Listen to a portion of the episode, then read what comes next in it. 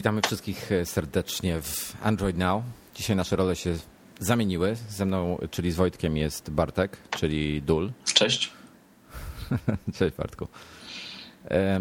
Miałeś przyjemność zrobienia czegoś, co ja będę miał przyjemność zrobienia dopiero jutro? Jutro chyba.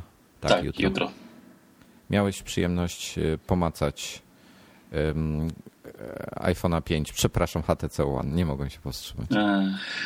Jak to się mówi, MS Pants. Mogłem się powstrzymać, ale nie chciałem. Tak. Sucho, no ale niech ci będzie. No tak, miałem okazję, byłem wczoraj i przedwczoraj w Londynie na premierze HTC One, którego właśnie jest, wiesz, iPhone'em 5 z Androidem. Trochę większym, ale bardzo podobnie zbudowanym i bardzo podobnie wyglądającym. No i tak, i tak jak powiedziałeś, to była jak najbardziej przyjemność. Słuchaj, może zacznijmy od wyglądu, bo nie, dobra, zacznijmy od imprezy samej. Fajnie było? Jak się HTC postarało? Bo chyba dotychczas oni w miarę przyzwoicie sobie z tym wszystkim radzili, z tego co widziałem z tych poprzednich prezentacji i o niebo trochę lepiej przynajmniej niż Samsung przy S3. Wiesz co, określałbym na dość podobnym poziomie. Zresztą najważniejsze jest to, że to chyba była pierwsza tego typu impreza HTC, gdzie zaczęli zapraszać ludzi z Polski. Znaczy to była taka globalna impreza, więc też w ogóle. Ale w przypadku wcześniejszych premier w Londynie, a ostatnia taka była 2 lata temu przy okazji Desire HD i Desire Z, to wtedy nie było żadnych zaproszeń Polaków, polskich dziennikarzy, więc tutaj jakby rozszerzyli się trochę bardziej. Natomiast no nie trudno jest mi to porównywać rzeczywiście do imprezy z Londynu z zeszłego roku przy okazji premiery Galaxy S3 i prawdopodobnie za miesiąc to samo będziemy mieć z Galaxy S4. Dość podobnie. Nie będę tutaj mówił, jak to wygląda organizacja, bo nie o to chodzi. Były pewne różnice, natomiast jeżeli chodzi o samą prezentację i później możliwość pobawienia się tymi rzeczami, wszystko jak najbardziej profesjonalnie i było co robić przy tych telefonach na pewno i HTC postarało się, żeby jak najlepiej zaprezentować swojego topowego smartfona i to im się udało, moim zdaniem to jest najważniejsze. Dobra, słuchaj, to tak, może zanim na koniec chciałbym, żebyś powiedział, jakie masz osobiste wrażenia na ten temat. Ja zresztą też chciałbym parę swoich spostrzeżeń tutaj puścić w eter, natomiast powiedz mi z wyglądu, jak on no bo okej, jest metalowy, pierwszy całkowicie metalowy telefon. Mhm. Jak on leży ci w ręce? Już słyszałem różne opinie na ten temat. I co sądzisz o tym właśnie, o podobieństwie, jakby nie patrzeć, do z wyglądu samego do BlackBerry, a z technologii do iPhone'a? No właśnie, podobieństwa widać na pierwszy rzut oka tak naprawdę, więc teoretycznie nie ma tutaj nic oryginalnego, jeżeli chodzi o design telefonu. No poza tyłem jednak. Tył jest taki, przepraszam, delikatnie zaokrąglony, więc nie jest to taki prosty tył jak w BlackBerry czy w iPhone'ie 5 czy 4 i tak dalej. I mnie się osobiście bardzo podoba. Czytałem właśnie chyba wczoraj wieczorem, przejrzałem sobie jakieś artykuły związane z One'em, z pierwszymi wrażeniami z zagranicznych portali. Na The Verge między innymi pisano, że on jest troszeczkę mniej wygodny w trzymaniu niż HTC One X, którego też mam zresztą.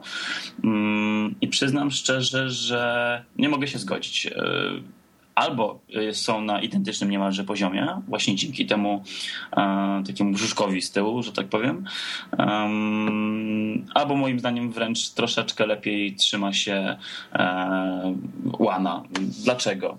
Właśnie przez dotyk, przez uczucie tego aluminium, przez to takie właśnie delikatne wybrzuszenie, więc on jest taki ładnie wyprofilowany. Jeszcze lepiej niż One X. Mogę się zgodzić tylko i wyłącznie w zasadzie do informacji, którą puściła The Verge, że troszeczkę może się nie podobać ten skopiowany z iPhone'a 5 styl z przyciętych brzegów, bo wtedy rzeczywiście, gdy się przesuwa palec od jednej krawędzi ekranu do drugiej, to można jakby zahaczyć o ten krawędź. Ona wcale już nie jest taka miła w dotyku.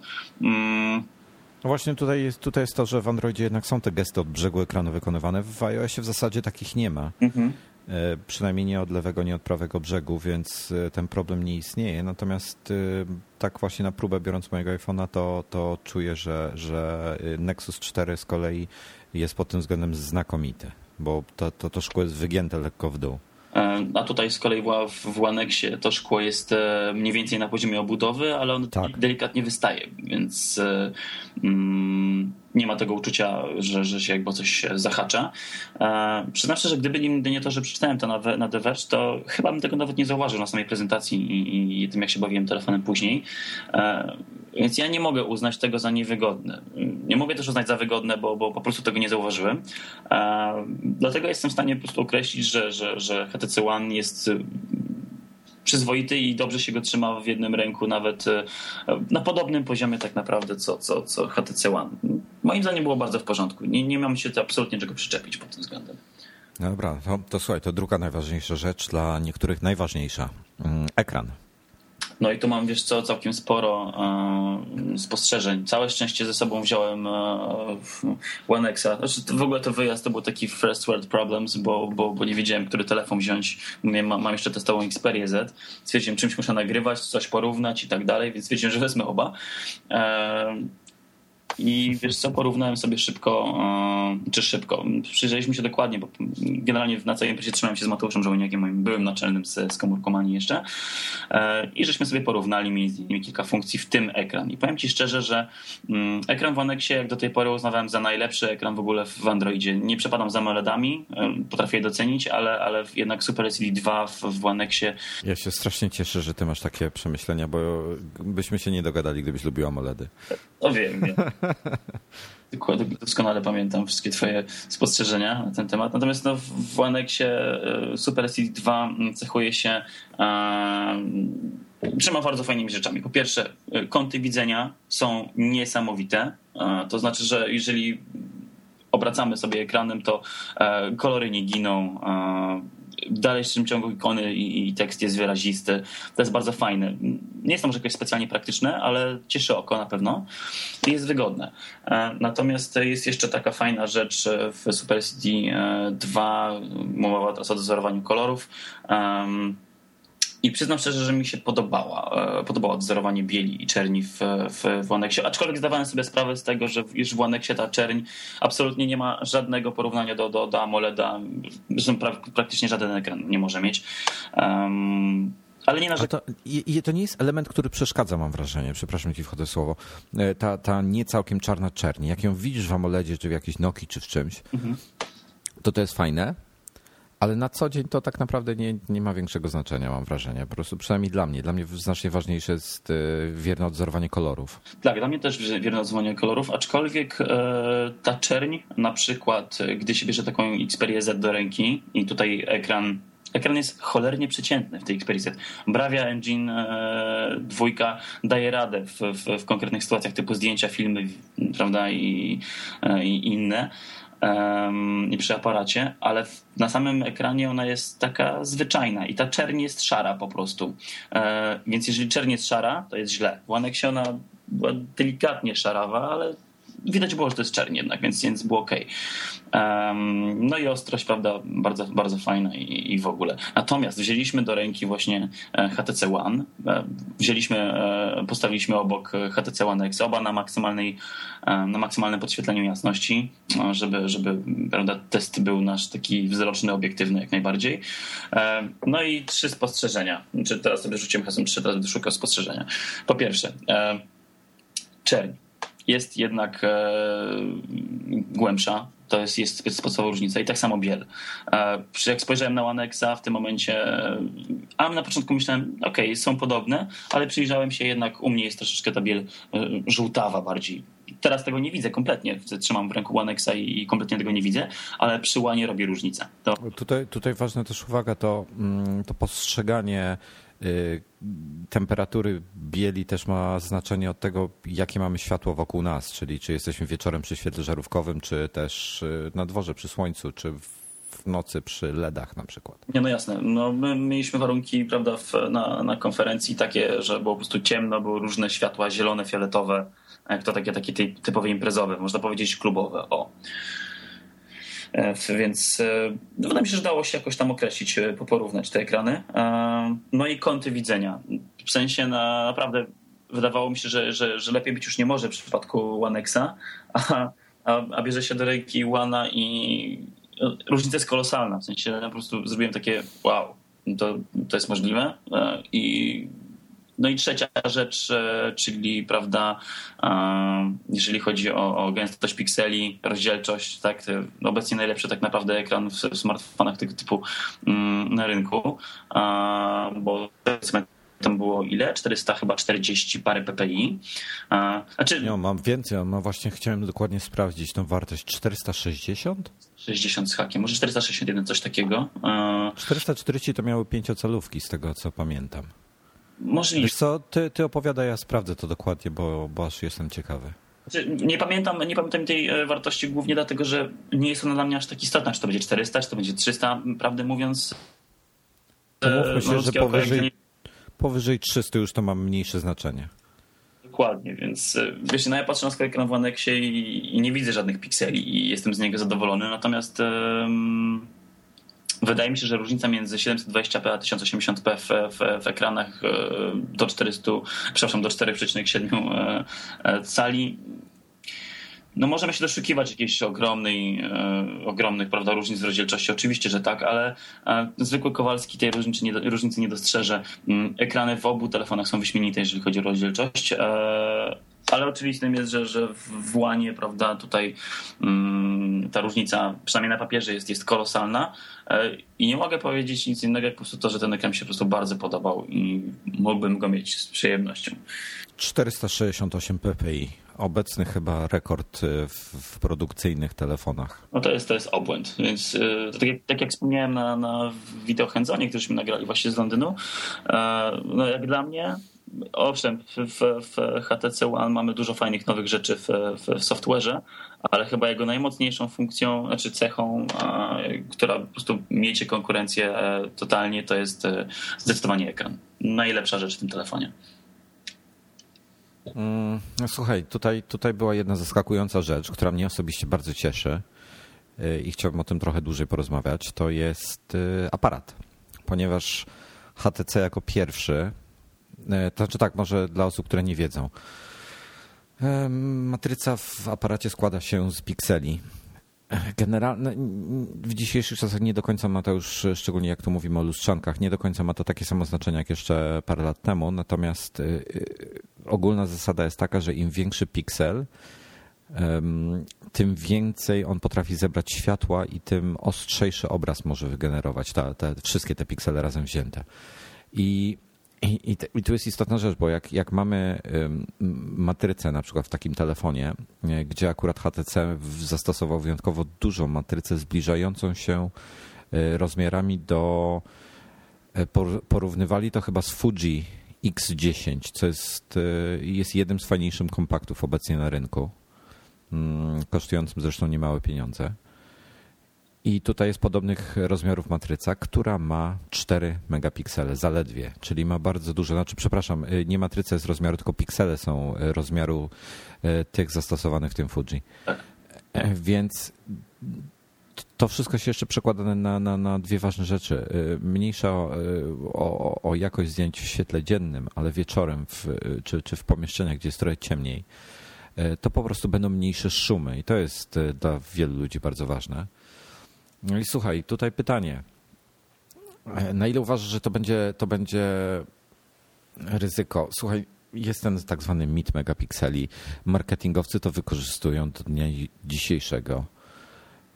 I to jest słabe, no bo niestety, mało który producent decyduje się na mniejszą ilość megapikseli, raczej idą do góry. Sony jest tutaj dobrym przykładem, mają w tej chwili 13, tak? Dokładnie. Dla mnie takim minimum sensownym wydaje się 6 megapikseli ze względu na to, że aparaty w telefonach nie mają zooma, optycznego oczywiście, i tym samym zdarza mi się kropować te zdjęcia, czyli przycinać je, więc wtedy zaczyna mi brakować rozdzielczości po przycięciu. Przed jest ok, bo tutaj mamy, tak jak patrzyłem, to będzie 2000 z hakiem pikseli na tam powiedzmy 1600, 1700, te 4 megapiksele. Nie jest to dużo, no ale mamy, w zamian mamy dużo lepszą jakość zdjęć, tak? I widziałem, że parę zdjęć porobiłeś. One są oczywiście w takiej mniejszej rozdzielczości, więc ciężko to ocenić, ale co o tym wszystkim sądzisz? Wiesz co, no pobawiliśmy się trochę aparatem. Ja bardzo liczyłem na to, że tutaj ta zmiana technologii tak naprawdę dość ryzykowna, bo idziemy jakby teoretycznie marketingowo w dół, tak? 4 megapiksele, podczas gdy konkurencja stosuje te minimum 8. Oczywiście mowa tu o innej technologii, mowa tu o ultrapikselach, jak to HTC się chwali. Mówi o zastosowaniu takiej technologii, dzięki której aparat zbiera 300% więcej światła, ponoć, bo prawdę powiedziawszy, zrobiliśmy zdjęcia zarówno HTC One X-em, jak i One'em na samej konferencji, tak, dość, więc to były bardzo niesprzyjające warunki oświetleniowe, takie typowo klubowe, można wręcz powiedzieć. Oczywiście mogłem bardziej zoomować zdjęcie zrobione z One X-em, już mniejsza o to, bo kto potrzebuje zoomować, kto potrzebuje, no to już mniejsza z tym, ale jeżeli chodzi o samą jakość zdjęcia, to no niestety, ale One X delikatnie lepiej odwzorował poziom szczegółowości zdjęcia. O, może tak, to będzie chyba najlepszy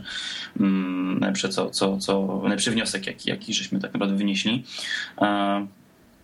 Obawiam się. Znaczy, wiesz co? Ja bym bardzo chciał, bo liczę, że również dostanę testową sztukę. I jako że ty zapewne będziesz go recenzował pod względem ogólnym, ja bym bardzo go chciał zrecenzować pod względem aparatu. No to możemy tak się umówić. Myślę, że to będzie najrozsądniejsze. I tutaj byśmy mogli w tym momencie spokojnie zrobić porównanie do iPhone'a i do One X'a w takich rzeczywistych warunkach. Tym bardziej, że wszystkie mają zbliżone obiektywy, więc będzie można w miarę porządny, że tak powiem, czy też test w kontrolowanych warunkach zrobić. Szkoda, że mamy brzydką pogodę akurat, no ale może się poprawi trochę. Zobaczymy jeszcze, kiedy ten One dojdzie na testy tak naprawdę. Ponoć od przyszłego tygodnia będziemy zacząć walczyć. Będziemy mogli. A dowiemy się jutro. Natomiast na pewno nie mogę powiedzieć, że ten telefon robi złe zdjęcia. Absolutnie nie. On robi przyzwoite zdjęcia, bo one są właśnie mniej więcej na poziomie One X, z którego ja jestem osobiście bardzo zadowolony. Tylko no niestety, parę mankamentów widać i wiesz, idąc na konferencję, idąc na prezentację nowego telefonu z super nową technologią aparatu, spodziewałem się po prostu czegoś więcej. No szczególnie właśnie tej jasności i w tych mało komfortowych warunkach super jakości zdjęć i tak dalej. Prawda jest taka, że tego nie ma. Miało być lepiej, jest po prostu dobrze. Wiesz co, Iso, ja ci powiem tak, ja patrzę w tej chwili na te zdjęcia, co robiłeś na ulicy. Rozumiem, że to są... udało ci się na chwilę go wynieść, tak? Czy to... Tak, dokładnie. To po prostu zgarnęliśmy jedną sztukę na przedstawiciel HTC Polska. Poszliśmy razem na kolację wszyscy i w trakcie tej kolacji bawiliśmy się sztuką taką na wolności, prawda, odpiętą od tych wszystkich... Tych kabelków i innych zabezpieczeń. Słuchaj, tak przeglądam sobie te zdjęcia i tak większość jest poruszona, czyli tutaj długi czas naświetlania był stosunkowo. Natomiast jest kilka, która nie jest. Ja oczywiście tam nie byłem, więc nie wiem do końca, jakie to były warunki oświetleniowe. Było ciemno. Natomiast słuchaj, tutaj tak, solniczka i pieprzniczka w restauracji wygląda bardzo dobrze. I tutaj się patrzy na wejście do metra. O, no. To jest jedno chyba z niewielu zdjęć, które nie jest poruszone. Tak, to ja robiłem. I powiem ci, że wygląda bardzo dobrze, nie ma zastrzeżeń. Tutaj też jest jakaś ulica sfotografowana, jakieś takie ładne studzienki. Z dużą dozą sarkazmu to mówię. bardzo ładnie to jest naświetlone, w sensie jeśli chodzi o samą jasność. Ciężko mi ocenić pozostałe parametry, no bo to nie jest zdjęcie, chyba że ty dałeś w pełnej rozdzielczości to zdjęcie. To jest w pełnej rozdzielczości, tak. Wiesz co, to aż je sobie otworzę w takim razie 1:1.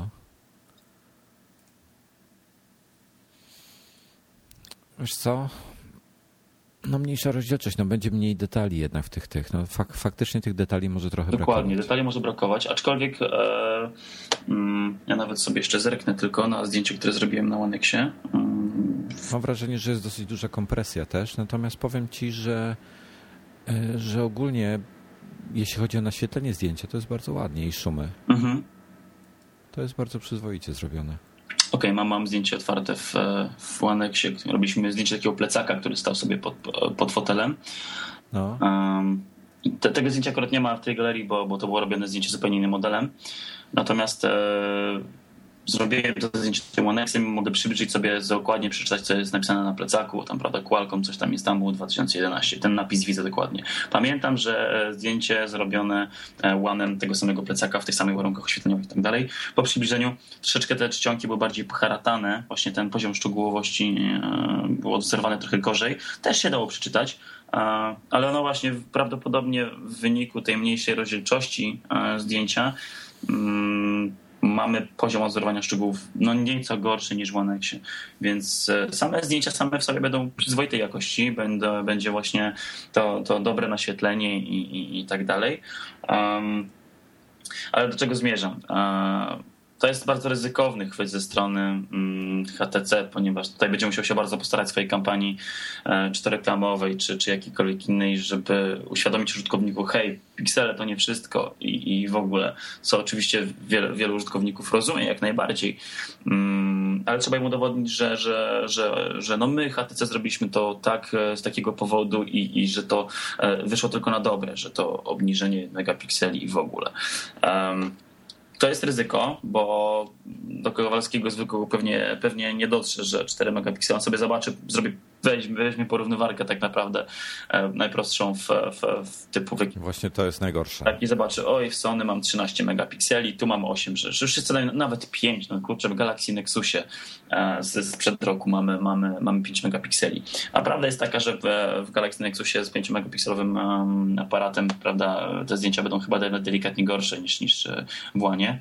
Nawet chyba... Znaczy wiesz co, ja ci powiem wprost, z mojego Nexusa 4 będą gorsze niż z tego. O, widzisz, no to już... I to mogę już patrząc na te zdjęcia, ja robiłem właśnie w ciężkich warunkach parę zdjęć teraz. Śnieg pada, szybko się ściemnia, więc miałem okazję. Jest naprawdę bardzo przeciętny aparat.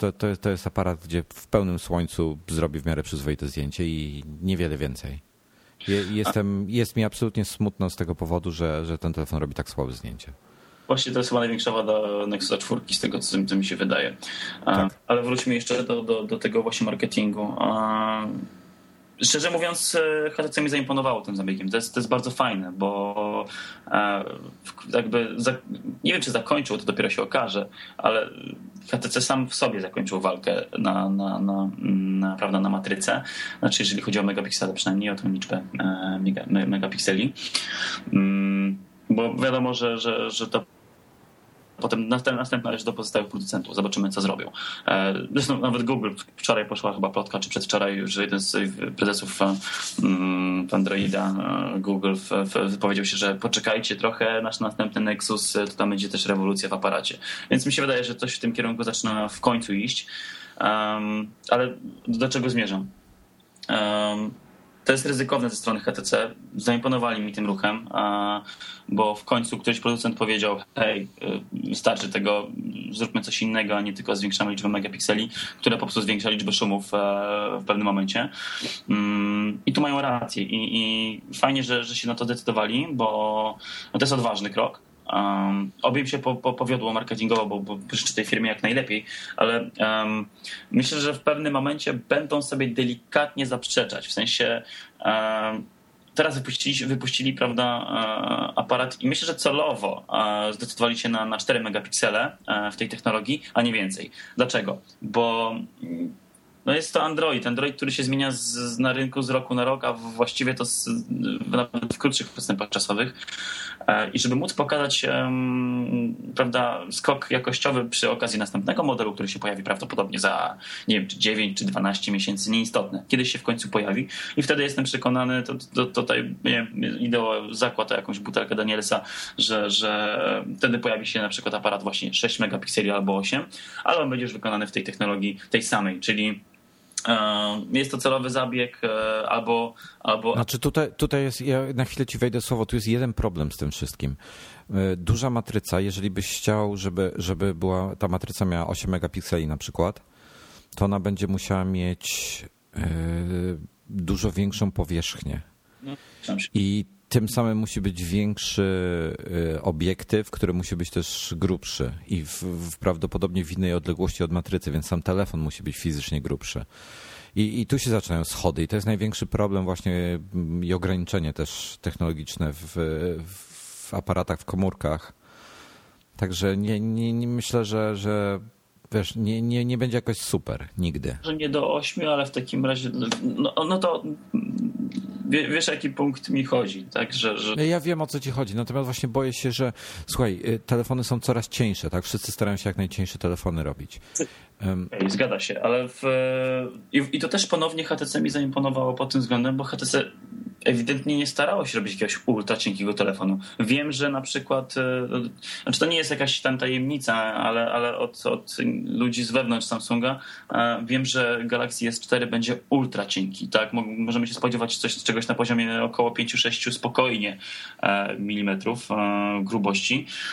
I ja uważam, że to nie jest dobra droga, natomiast HTC tutaj nie starało się jakoś specjalnie jakby robić jak najcieńszego tego telefonu. Przeciwnie, za dużo już powiedziałem, ale grubość jest tak, on jest troszeczkę cieńszy niż One X, ale to nie jest jakiś szczyt technologiczny, jeżeli chodzi o osiągnięcie, że on jest mega cienki, coś takiego. Przeciwnie, on jest moim zdaniem dość optymalny po prostu. Ja próbuję w tej chwili znaleźć dokładną specyfikację tego telefonu, ale nie mogę. Już ci powiem zaraz. Tam było... W sensie w porównaniu do konkurencji, wiesz? Aha. Dobra. Przepraszamy na moment. Jeśli chodzi o grubość, to jest 9,3 mm. No, więc jest grubszy od swojej konkurencji do tej konkurencji z paru miesięcy i sprzed roku nawet od niektórych urządzeń. Dobra, szukam, gdzieś było bardzo fajne porównanie z konkurencją, z tymi wszystkimi... Zapewne na The Verge mieli bardzo. Prawdopodobnie, okej, znalazłem. To jest porównanie z Lumią, Nexus 4, Galaxy S3, ale słuchaj, Galaxy S4 ma być taki ultracienki, tak? Dobrze słyszałem? Ładnie tak. No więc słuchaj, to jest tak, 0,37 cala, szkoda, że oni w calach podają, kurczę. BlackBerry 0,35, iPhone 0,3, S3 ma 0,34, Lumia jest gruba, bo ma 0,42, no i Nexus 4 0,36. Ja ci powiem tak, jeżeli to jest, tu jest 0,1 cala grubsze od Nexusa, to nie będzie problem. Ja nie mam problemu z tym Nexusem jako tako, jest to duży telefon. Moja żona sobie ciężko, ale radzi z One Xem. Mhm. Także nie ma tragedii. Myślę, że wiesz, no coś za coś jak zwykle. Ja sobie bardzo cenię na przykład to, że iPhone jest taki cieniutki, tak? Bo po prostu mi nie przeszkadza w spodniach praktycznie w żadnych sytuacjach. Znaczy jeszcze tylko jest to jedna mała uwaga, bo on owszem ma te 9,3 mm grubości. W najgrubszym punkcie. W najgrubszym punkcie, natomiast on jest ładnie wyprofilowany i tam na cegach to chyba sięga z tego, co pamiętam. Nie pamiętam dokładnie, ale bo to brzmi dość mocno, ale 4 mm grubości w najcieńszym punkcie. Właśnie z tego powodu, że on jest tak ładnie wyprofilowany na plecach, ja myślę, że nie będzie większych problemów, także nawet bym na to nie zwracał większej uwagi. Wagowo też jest porównywalnie ze wszystkimi w zasadzie, jedynie tutaj on jest zaskakująco, bo jest cięższy ciut od Nexusa, ale jest sporo lżejszy od Lumii. więc jak ludzie akceptują Lumię, to myślę, że tutaj nie będzie problemów. Jedynie co mnie trochę zastanawia, to jest to, wiesz, jak to wszystko w przyszłości pójdzie, w jakim kierunku, czy będą się decydowali na coraz cieńsze, na coraz... No bo jest coś za coś, no albo robisz cieńszy i masz gorszy aparat, albo możesz wsadzić większą matrycę, większy obiektyw. No jest w cholerę tych zależności, też tutaj bateria zapewne ma ogromne znaczenie i tego będę bardzo ciekawy w testach, bo One X jest, umówmy się, średni pod tym względem. Jeżeli chodzi o baterię? Tak. No 2300 mAh to jest wręcz mniej niż w Xperia Z, która ma chyba bodaj 2,5, nie pamiętam dokładnie. To jest tyle samo, to jest ciut więcej niż One X Plus. Ale to jest przede wszystkim ten problem, że to powinien być standard dzisiaj obecnie w telefonach troszkę niższej klasy. A One X ma ekran 1080p, który, jak dobrze wszyscy wiemy, najbardziej przyczynia się do prawda, pożerania baterii, ale powiem ci na przykładzie takiej Xperia Z, tutaj chyba mogę sobie tak spokojnie powiedzieć, że na 100% jest lepiej niż Xperia Z, a to już jest naprawdę coś. Zaraz ci powiem dlaczego. Xperia Z ma też ekran 1080p, jest 105-calowy ekran, więc to jest potwór. Ale potwór, który tak wcina baterię, że no ja przeklinam ten telefon, bo jest świetny, jest doskonale wykonany, jest absolutnie fantastyczny. To jest genialne urządzenie, jest jeden z najlepszych telefonów z Androidem na rynku, o ile nie najlepszy. No najlepszy może nie, ale jest świetny. Tylko że tutaj Sony się zdecydowało na koszmarną rzecz, właściwie na dwie rzeczy. Jedna rzecz, to co chciałem powiedzieć najpierw, to, że oni w domyśle pokazują procent baterii już u pasku u góry, nie ma tylko jest ten zielony oczywiście, ten wskaźnik baterii, który tam pokazuje graficznie, jak to szybko schodzi, ale jest też znacznik, ten, gdzie ludzie bardzo lubią sobie takie znaczniki dodawać w Androidzie, że jest wskaźnik 80, na przykład 3%, tak, mamy liczbowo podane. I to jest, tak. To jest w standardzie. To jest taki strzał w stopę Sony, że to się w głowie nie mieści, ponieważ z tego można korzystać jako z minutnika.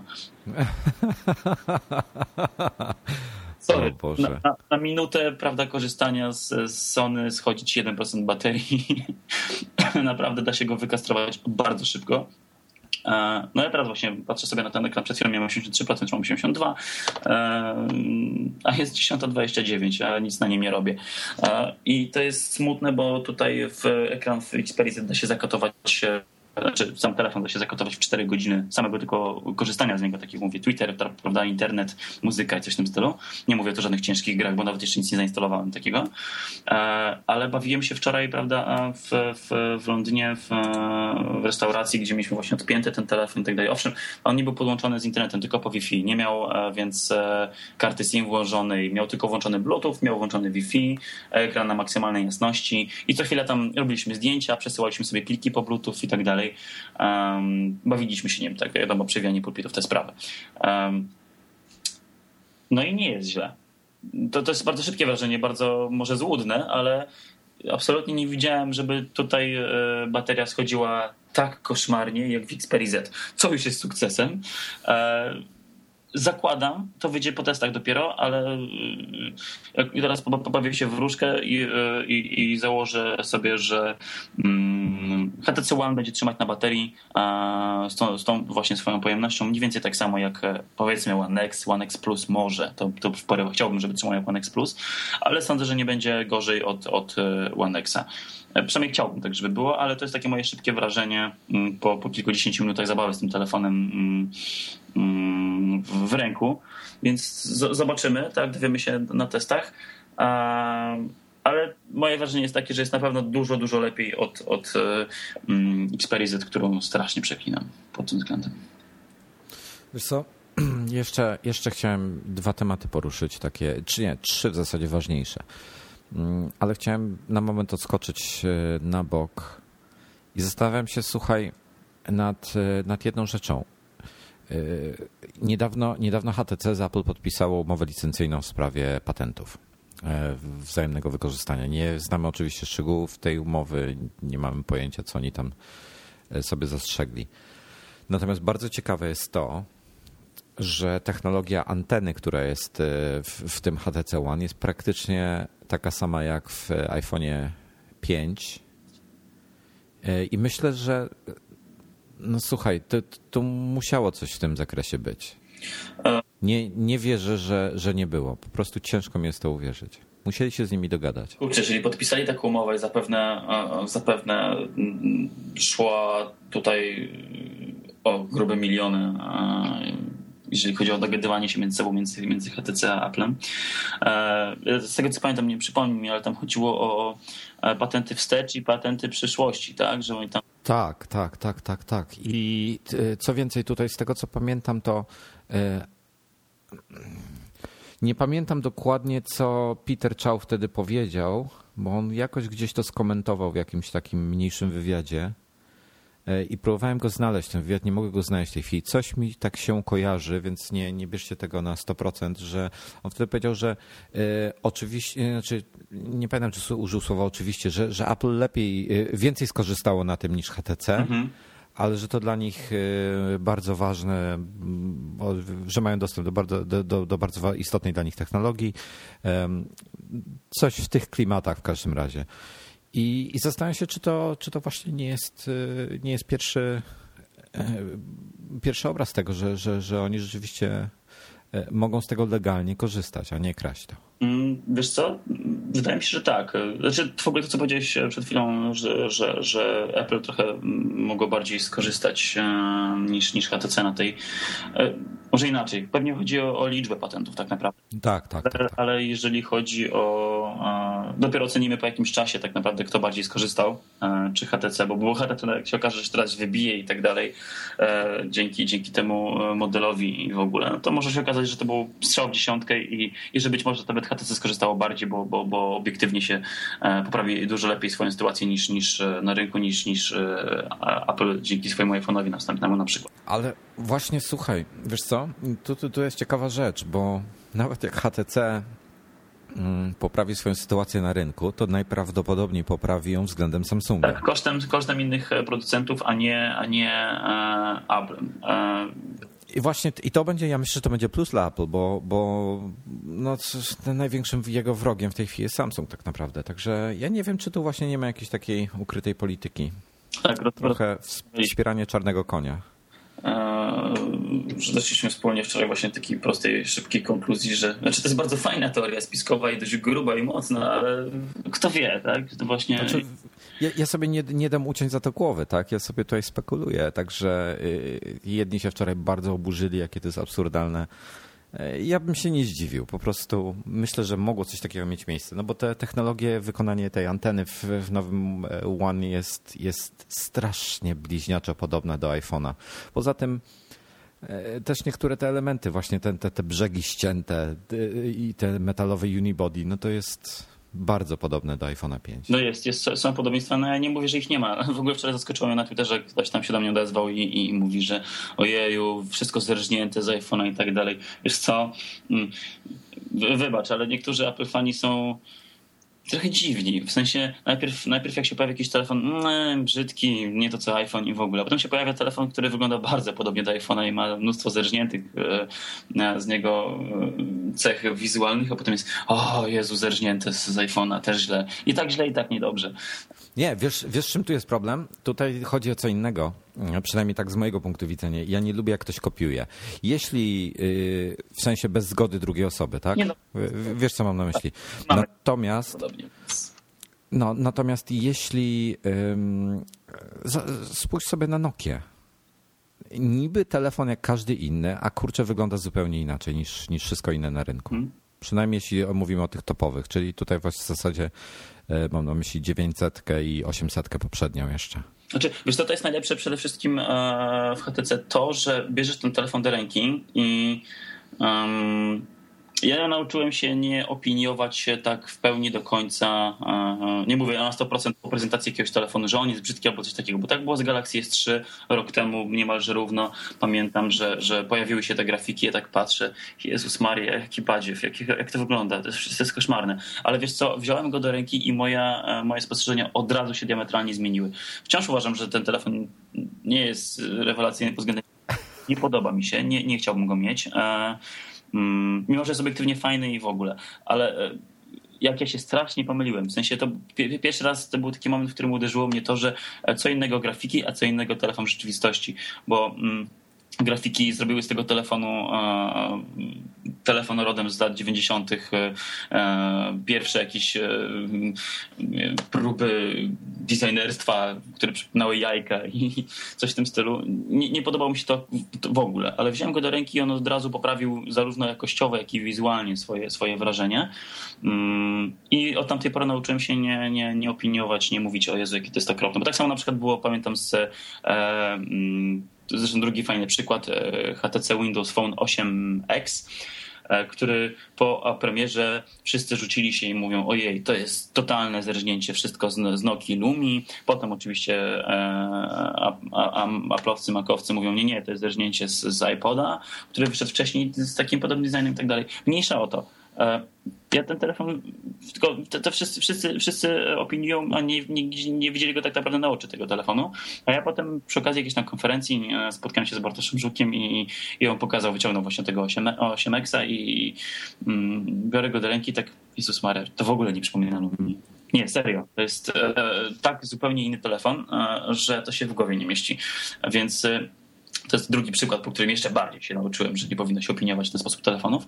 I tak samo było teraz z One'em, że spojrzałem sobie na grafikę, tak ojej, a jednak tak będzie wyglądał, tak jak pokazywali to na grafice. Na grafice, które jak do tej pory wyciekały do sieci, to szczerze mówiąc mi się kompletnie nie podobał. Ja wolałem ten poprzedni przeciek, zaraz, który też rozwinę, o co chodzi, bo ja na swoim blogu napisałem, że tak nie będzie pewnie wyglądać, bo ja widziałem inne zdjęcia. I bardziej mi się podobał poprzedni wygląd, który nawiązywał do kultowego Desire HD. Ale wiesz co, kurczę, wziąłem go do ręki i znowu zupełnie inne wrażenie.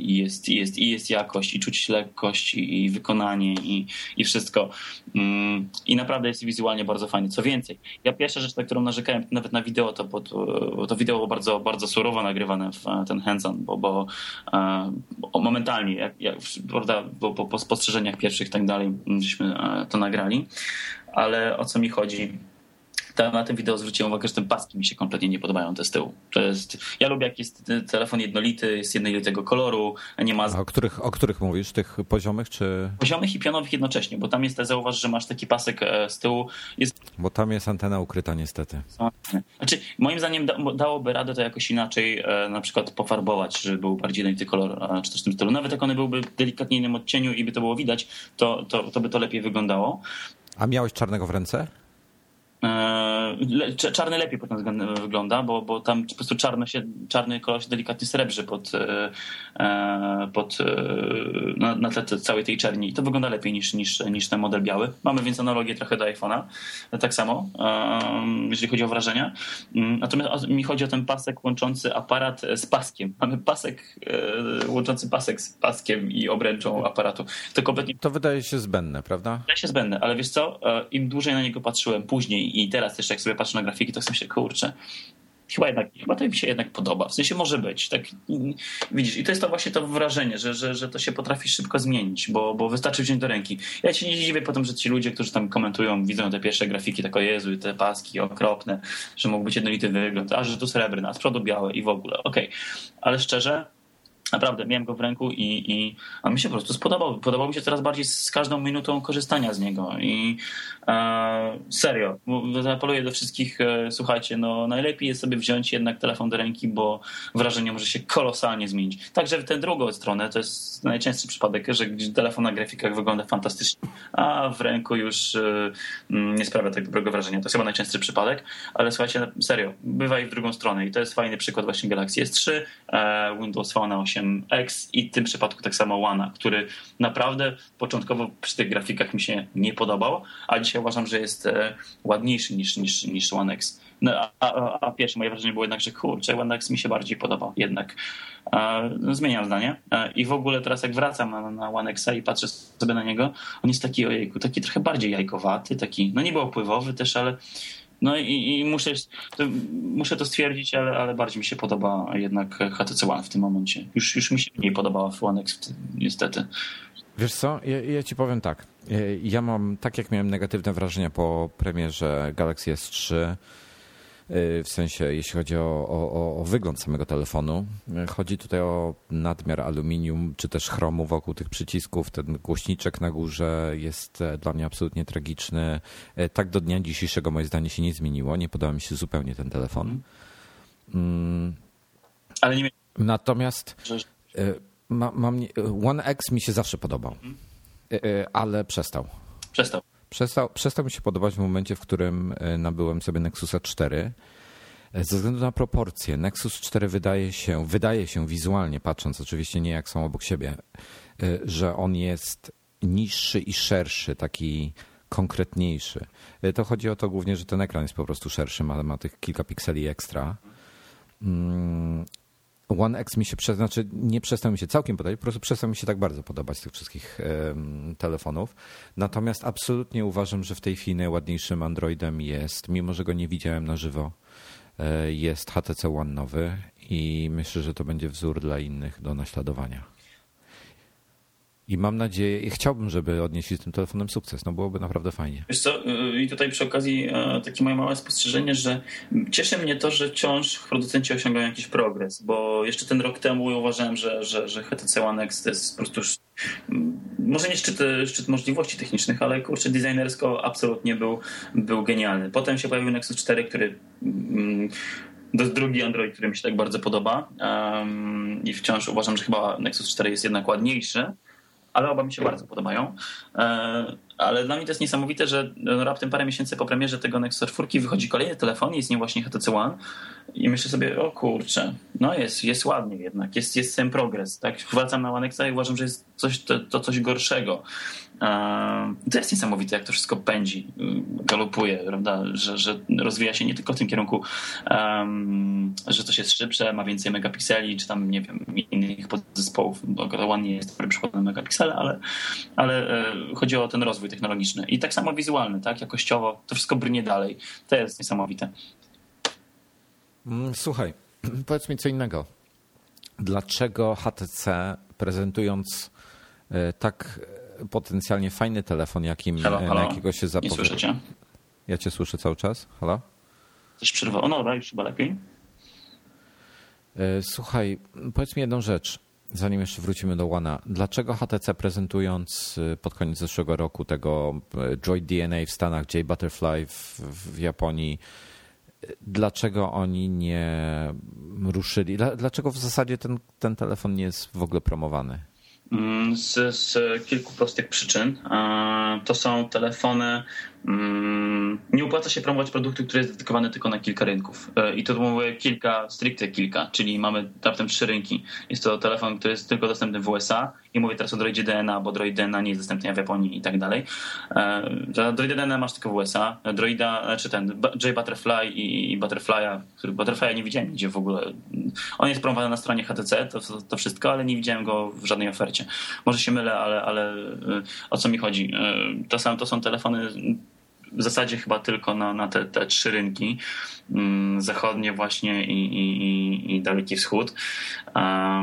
Jak byłem na tej konferencji, to tam było mnóstwo właśnie, przepraszam, to zabrzmi rasistowsko, ale Azjatów, bo nie rozróżniam ich niestety tak do końca. I pewnie to byli Japończycy i byli jacyś z Tajlandii i pewnie jeszcze, czy z Tajwanu i z Chin. Ale każdy z nich miał właśnie albo mieli J-Butterfly'a, albo Droida DNA, albo jakieś tego typu urządzenie HTC, które było po prostu wielkie. Ja kiedyś z Bartkiem Żukiem, jak rozmawiałem z HTC, to mi wspomniał, dlaczego tak jest, dlaczego tego nie ma w Polsce i w ogóle w Europie na innych rynkach. Bo to są telefony, pamiętajmy, że oni korzystają z tych wszystkich swoich chińskich znaczków i tak dalej. Owszem, mają te malutkie rąsie i w ogóle, ale okazuje się paradoksalnie, że dla nich to jest mega wygodnie mieć duży ekran, który pomieści wszystkie te chińskie znaczki. Przecież ja tam się przyjrzałem stojąc w kolejce, jak żeśmy czekali na wejście do German Gymnasium przy King's Crossie, to właśnie tam było mnóstwo tych ludzi z droidem DNA i ja przyjrzałem się dokładnie bliżej interfejsowi. Kurczę, faktycznie, tam w ogóle sam znaczek Wi-Fi przy przełączniku Wi-Fi w menu ustawień, on tam zajmuje, prawda, jakąś całą i Nikę tak naprawdę. One są bardzo szerokie, dlatego nie potrzebują tak dużych tych ekranów. Dlatego wydaje mi się, że zbędne jest ich im promować coś takiego, ponieważ to się nakręca samo. Jest ponoć sprzedaż Droida DNA i J-Butterfly na tych rynkach. Jest może nie, że zachwycająca, ale nie spodziewali się, że będzie się sprzedawać tak dobrze. Więc moim zdaniem są to premiery całkowicie zrozumiałe. Jeżeli to jest jakaś nisza, którą zapełnia sobie HTC, bardzo w porządku. Na pewno to telefon, te wszystkie Droidy DNA, J-Butterfly trafią bardziej do tych konsumentów przez to, że to są calowe potwory niż HTC One, który moim zdaniem w ogóle całe szczęście trzyma się cały czas wielkości 4,7 cala, która jest jeszcze tą barierą dla mnie, którą jestem w stanie zaakceptować, bo mam One Xa od dłuższego czasu i lubię, a 5 cali to już nie jest dla mnie, stwierdzam to po Xperia Z, więc dobrze, że to nie jest producent, który właśnie ściga się także na liczbę cali.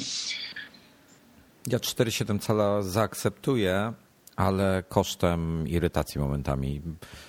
Zdecydowanie 4,3, 4,2 cala to jest absolutny maks dla moich paluchów, żeby to było dla mnie komfortowe. 4 cale optymalne. Niestety. Szczególnie chodzi mi tutaj głównie o obsługę ekranu jednym palcem, bo jeśli pomijając wszystko inne, to akurat ekran w Nexusie 4 też mam 4,7 cala, szczególnie do przeglądania stron internetowych, jest bardzo wygodny i fajniejszy od ekranu 16:9, bo jest ciut szerszy. Właśnie przez to, że jest szerszy, że ma trochę tych pikseli, więc te strony nie wyglądają na takie pionowe potworki. Co strasznie z dużą przykrością stwierdzam, moja strona lepiej wygląda na Nexusie 4 ze względu na proporcje niż na iPhone'ie. Score! No niestety, kurde, no wiesz, coś za coś zawsze jest. Ale słuchaj, dobrze, to sobie pogadaliśmy, trochę zboczyliśmy. Ale słuchaj, HTC Zoe. Funkcja, która mi się strasznie spodobała. To jest absolutnie genialne. A to znaczy... Poczekaj, zanim powiem, bo tutaj ludzie nie zrozumieli. To jest możliwość, w momencie, w którym robimy zdjęcie, telefon nam nagrywa 2 sekundy przed tym zdjęciem obraz, wideo normalnie Full HD i 1 sekundę po, czyli w sumie mamy 3 sekundy filmu. I to jest ważne. Tym nie musimy się automatycznie współdzielić ze światem. To po prostu możemy sobie ten filmik zachować dla nas i to jest dla mnie fajne. Że z żoną często sobie na przykład, to jest przykład akurat, z żoną sobie jaja robimy i się fotografujemy w różnych dziwnych sytuacjach. Jak potem sobie przypominam te miny, jakie robiła przed i po zrobieniu zdjęcia, no to naprawdę chciałbym ten film zobaczyć. No to masz sam żywy przykład na wykorzystanie czegoś takiego. To absolutnie nie jest praktyczne, tak? Bo to jest... właśnie coś, co pewnie wiele osób po prostu nie wykorzysta, nie będzie miało pojęcia, jak tego wykorzystać, chyba że HTC się postara z promocją jakoś tej funkcji. No ale już masz sam fajny przykład, jakby to wykorzystać, żeby... O. Wiesz co, ja mam świetny już pomysł, jak to wykorzystać. No. Zresztą HTC samo to zasugerowało mi w swoich materiałach promocyjnych. Mianowicie tak, załóżmy, jadę sobie do jakiegoś miasta. Ja często akurat z iPhone'a korzystam jako aparatu kieszonkowego, bo drugi aparat mam dużą, ciężką lustrzankę, która w sumie z plecakiem ze wszystkim waży 7 kg, więc czasami ją zostawiam i się decyduję po prostu na iPhone'a. Chociaż w obcym mieście raczej staram się tego nie robić, no ale niezależnie. I teraz tak, łazisz sobie z takim aparatem, cykasz sobie zdjęcia, to i trzeba by to sobie zaplanować, żeby te zdjęcia opowiadały jakąś historię, na przykład, nie wiem, trasę, którą podążałeś, tak? Nie wiem, po Paryżu, idziesz sobie Champs-Élysées w kierunku wieży Eiffla, no to dokumentujesz jakby jakieś ciekawe rzeczy na tej trasie. I teraz tak, do każdego zdjęcia masz 3-sekundowy film. Po zrobieniu 100 zdjęć masz w sumie 300 sekund materiałów wideo. I możesz, tu jest fajne, ten HTC Zoe automatycznie ci może połączyć te wszystkie klipy, podłożyć muzykę i automatycznie to zrobić. Ja bym to wolał sobie samemu zrobić pod moje potrzeby, ale już tutaj. I masz krótki filmik z twojej drogi, który możesz przy okazji, po pokazaniu, wiesz, rodzinie na przykład, pokazujesz im zdjęcia, a na koniec jeszcze filmik. Tak, wiesz co, może to zabrzmi bardzo ryzykownie z mojej strony, ale dla mnie to jest taki trochę killer feature, w sensie, znaczy killer feature traktuję jako coś, co jest po prostu unikalne, bardzo fajne dla danego telefonu i coś, co sprawia, że chcę mieć ten telefon bardziej niż cokolwiek innego. I Zoe pod tym względem naprawdę robi robotę, bo jak to zobaczyłem po raz pierwszy, to było takie wow, Z kilku prostych powodów. Po pierwsze, faktycznie działa to niesamowicie.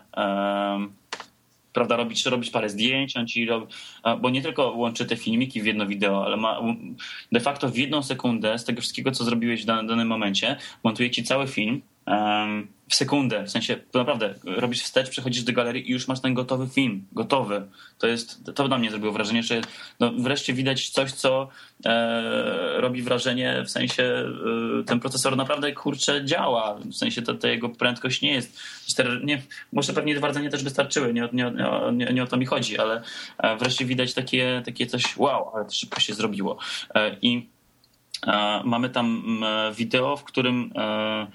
Od razu jest nałożony efekt graficzny, od razu jest nałożona ścieżka dźwiękowa jakaś losowa, bardziej dynamiczna bądź mniej, w zależności od... To jest pewnie jakiś tam losowy czynnik, ale jest. I tam masz połączenie wideo, zdjęć, jakichś szybkich zbliżeń, nie wiem, delikatnego przejazdu à la panorama, coś w tym stylu. I to jest super fajne, bo... Albo ci się spodoba taki gotowy materiał wideo, na przykład, nie wiem, w czerni bieli ci od razu wszystko zrobi i dołoży jakąś intensywną muzyczkę czy coś w tym stylu. A jeżeli ci się to nie spodoba, to możesz sobie sam wyedytować na szybko, klikasz tylko jeden przycisk edit i masz do wyboru wszystko, czy efekt graficzny, czy przejścia i ta muzyka. Potem sobie sam dobierasz, co chcesz. Ale to jest fajne, bo tak naprawdę pstrykasz sobie zdjęcia i obok w tle w tym momencie robi ci się materiał automatycznie, szybko zapisuje się. I można też się potem oczywiście szybko podzielić albo właśnie czy to pokazać, hej, super, fajnie, zobacz sobie, właśnie przeszliśmy sobie jedną właśnie szansolizę i w tym momencie masz po paru sekundach taki malutki właśnie od razu zmontowany film i to jest strasznie fajne. Mi się to strasznie spodobało i to jest moim zdaniem dużo fajniejsze niż te całe pozostałe funkcje Zoe. Znaczy może inaczej, wszystkie pozostałe funkcje Zoe są częścią składową na to montowanie tego filmiku. Ale Zoe to nie tylko to, bo Zoe to też cała ta galeria żywa. Tam w ogóle możesz na przykład przytrzymując, to ci tworzy album z na przykład z danymi, na przykład z jednego dnia, zdjęcia, które zrobiłeś tego wieczoru na przykład.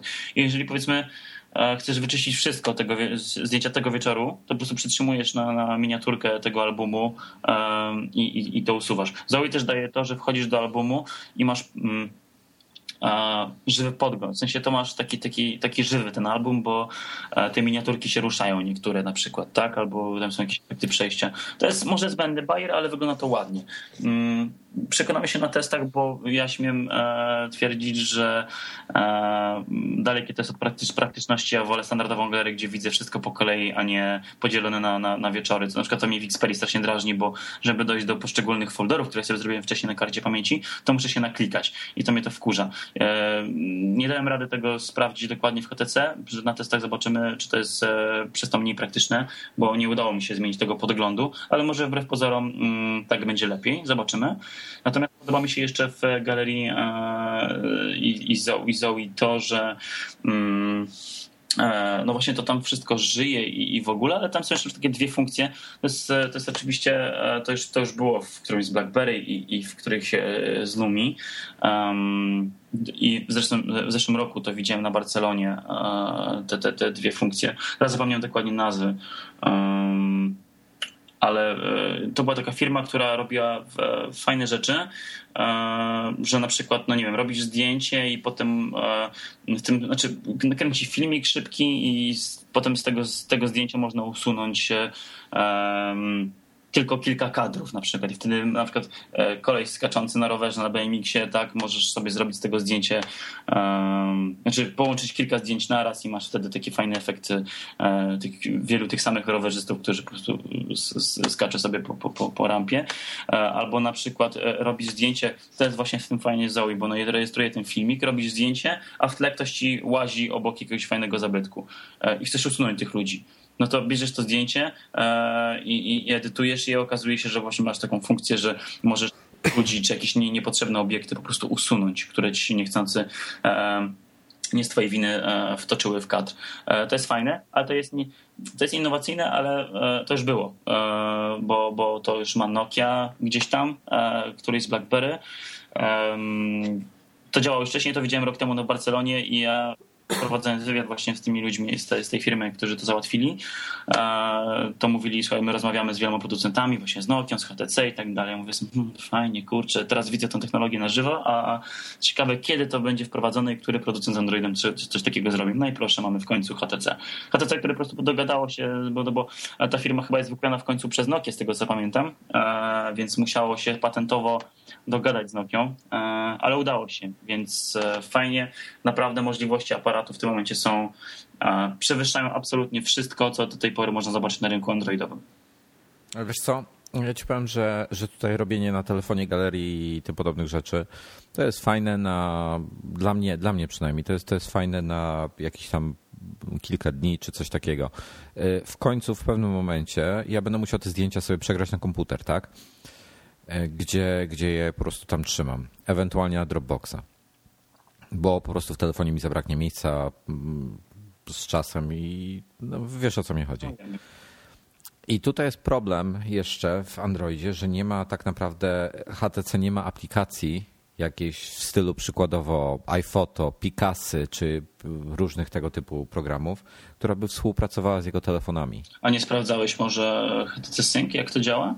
Że nigdy nie korzystam z HTC Sync, bo nie potrzebuję, zawsze wolę w trybie masowej pamięci sobie wszystko przeglądać, skopiować i tak dalej, ale czy przypadkiem nie jest jednak tak, że jak masz tego HTC Sync, nawet HTC Sync jest w wersji w końcu na Maci i nie to tam ponoć iTunesowo fajnie, zgrabnie działa.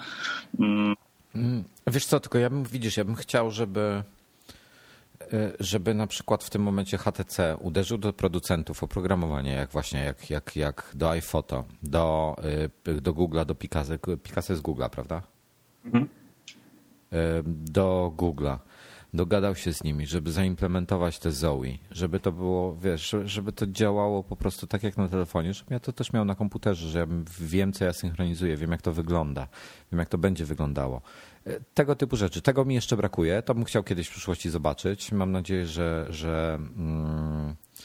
to jest w cholerę roboty, to nie jest proste, tak? Najlepiej mieć własne oprogramowanie w tym momencie. Natomiast powiem ci tak, dobra, słuchaj, już strasznie długo nagrywamy. Mhm. A chciałem jeszcze parę rzeczy poruszyć. Zoe jest fajna, ogólnie nazwa prawdopodobnie, bo to chyba nie było powiedziane na konferencji, bierze się od słowa Zoetrope, gdzie to jest takie urządzenie, to jest cylinder z pionowymi wycięciami na tej powierzchni zaokrąglonej, gdzie jak go się obraca, to w środku wnętrze tego cylindra jest wyłożone obrazkami, gdzie każdy obrazek się różni od poprzedniego i dzięki temu, że on się kręci, to masz wrażenie, że oglądasz film przez te właśnie wycięcia. Ja przeczytałem jeszcze inne znaczenie, inną genezę tego słowa. Jaka? To jest jakieś nawiązanie do jakiejś greckiej bogini czy greckiego... Znaczy tak, słowo Zoetrope składa się z dwóch słów. Zoetrope, Zoe oznacza żywy, aktywny, a trope oznacza obracać się. I w sumie razem te słowa, zresztą wejdźcie sobie na Wikipedię, Zoetrope sobie wpiszcie, to zobaczycie mniej więcej, jak to urządzenie wygląda. To dosyć stara technologia. Mm-hmm. I to poniekąd tutaj, nie wiem czy kojarzysz, są, jak jeszcze byłem małym dzieckiem, to miałem takie kupowało się tak jakby takie plastikowe okulary, takie grubsze, taką jakby lornetkę, gdzie tam się wkładały jakieś różne rzeczy i potem tam się jakiś przycisk naciskało i to się w środku tam ruszało, obracało, kręciło i tak dalej. Mm-hmm. Jakieś takie filmiki jakby były. To coś podobnego jest na tej zasadzie. No nieważne. W każdym razie technologia bardzo fajna. Chciałbym, żeby z tymi filmami mi się podoba. Naprawdę mi się podoba. Mniejsza o tą całą resztę. Podoba mi się koncepcja z filmami. Natomiast chciałem się ciebie zapytać, jak ci się podoba Flipboard na ekranie głównym? Właśnie to jest pierwsze, co mi się skojarzyło, to właśnie z Flipboardem. No to są trzy rzeczy tak naprawdę. No, raz to jest właśnie, to jest dokładnie coś a la Flipboard. To się nazywa Blinkfeed. Znaczy, to może przy okazji od razu powiem, że te wszystkie nazwy, te marketingowe, tych wszystkich funkcji, które się nazywają tam Boom Sound, tam Blinkfeed. Boom Sound jest debilne. Nie podobają mi się te nazwy kompletnie. Szczególnie ten Boom Sound, który po prostu brzmi jak jakaś funkcja tandetnej zabawki z Chin. Nie wiem, kto to wymyślił, nie wiem po co, ale może wyjaśnimy, że Boom Sound to jest po prostu ten głośnik stereo. Mamy umieszczone dwa głośniczki z lewej i z prawej strony. Znaczy to jest w ogóle dość też unikalne, bo nie widziałem telefonu jeszcze takiego, który miałby dwa głośniki i to przede wszystkim z przodu. I to jest mega, bo wszystkie głośniki, które są zawsze wrzucane na tył urządzenia, to albo gdzieś tam przypadkiem je zasłaniamy, albo coś w tym stylu. I to kompletnie się nie sprawdza najczęściej. Chyba że to w iPhone'ie jest umieszczone, tak jak jest to w iPhone'ie, i tam jest to umieszczone w takim miejscu, że nie zasłaniasz tego na przykład jak grasz w poziomie czy coś w tym stylu, tak? No bo od spodu są zamontowane, tak. I to jest taka osobna różnica. A tutaj po raz pierwszy tak naprawdę w Androidzie zastosowanie tych głośników w taki sposób. I to jest bardzo fajne, bo znaczy w Androidzie wcześniej to już było, ale na tabletach tylko, bo na Galaxy Tabach 10.1 i Note 10.1. Dokładnie. I tam to się sprawdzało, to mi się bardzo tam podobało. Natomiast też miałem okazję oczywiście posłać tego dźwięku z tych głośniczków. To jest druga sprawa. Jak wcześniej w HTC-kach mieliśmy Beats Audio, ale Beats Audio to była tylko programowa rzecz. Nie było żadnego specjalnego, dedykowanego amplifera, więc nie można było mówić o jakiejś żadnej rewolucji czy czymkolwiek. Tak naprawdę wszyscy się śmiali raczej z tego Beats jako chwytu marketingowego. Potem się pojawiło amplifer Beats w HTC Windows Phone 8S i 8X. Tam to już robiło robotę. To czuć było troszkę. I teraz w końcu znowu jest to w Androidzie. Znaczy w końcu, nie znowu, tylko po prostu w końcu.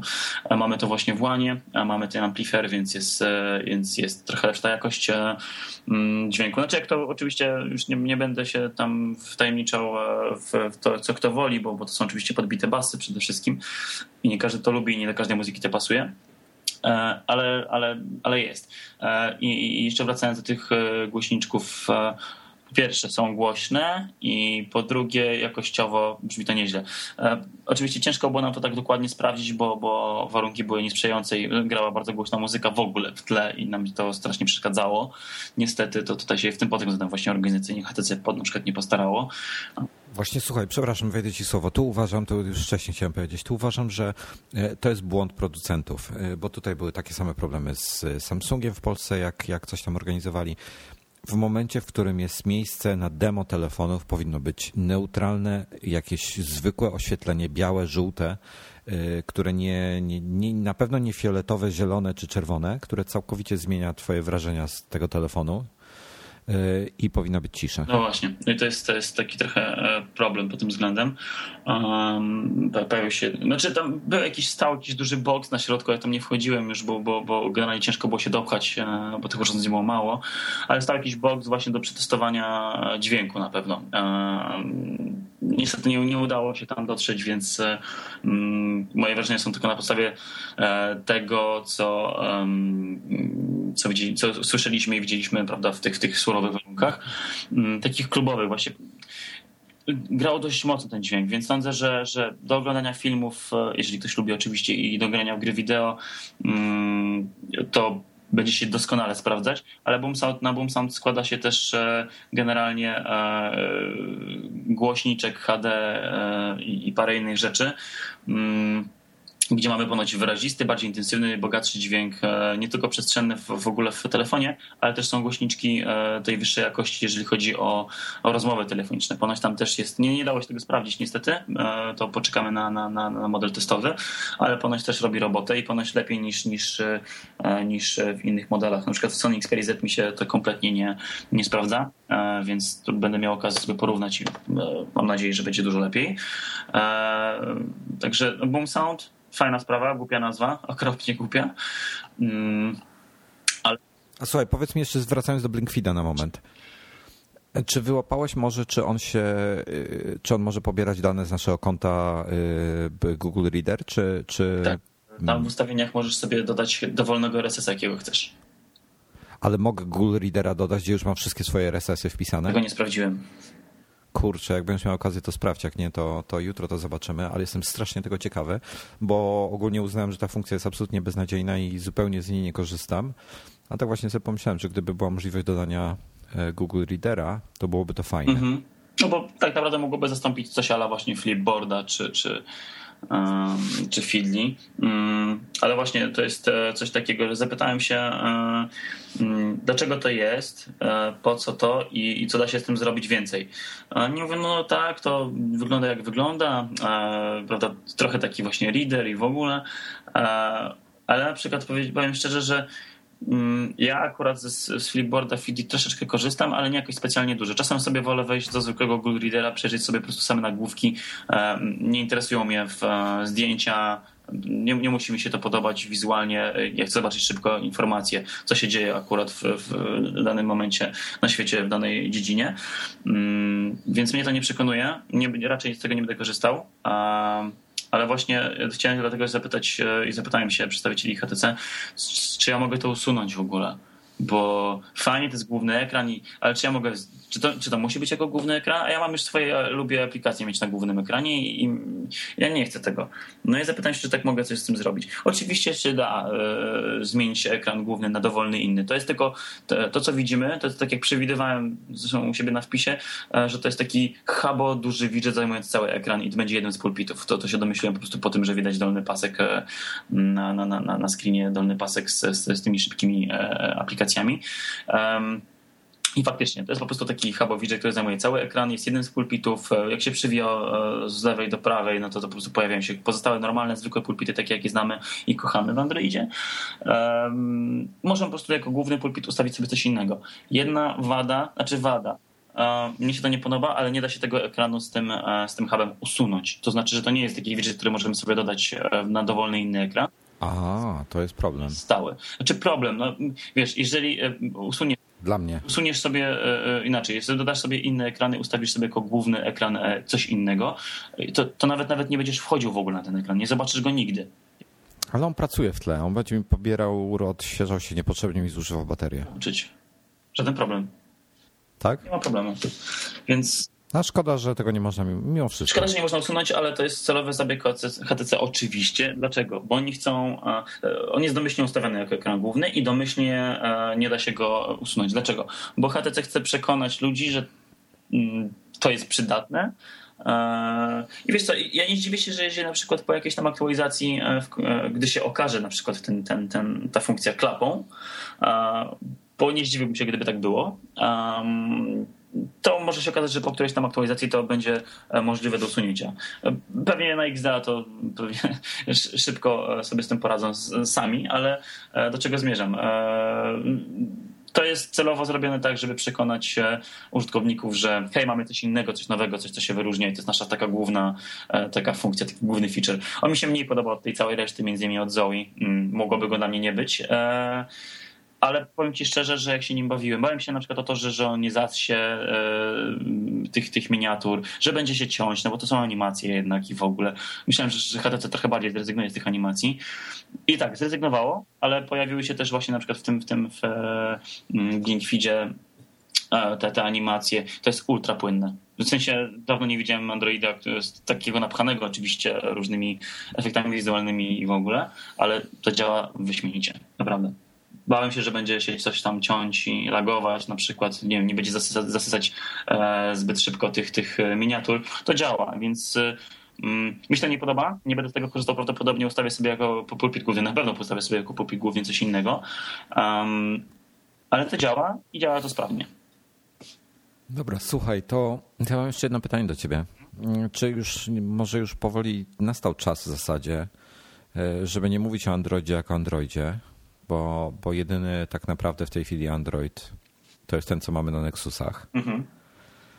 I czy nie zacząć mówić o HTC Sense z Androidem, jak to ładnie gdzieś tam nazwali? Sony, dobrałem się do ulotki takiej pokazującej tam podstawowe featurey HTC One i w ogóle. Oni nazwali w rubryce platforma, napisali platforma Blinkfeed z HTC Sense z Androidem.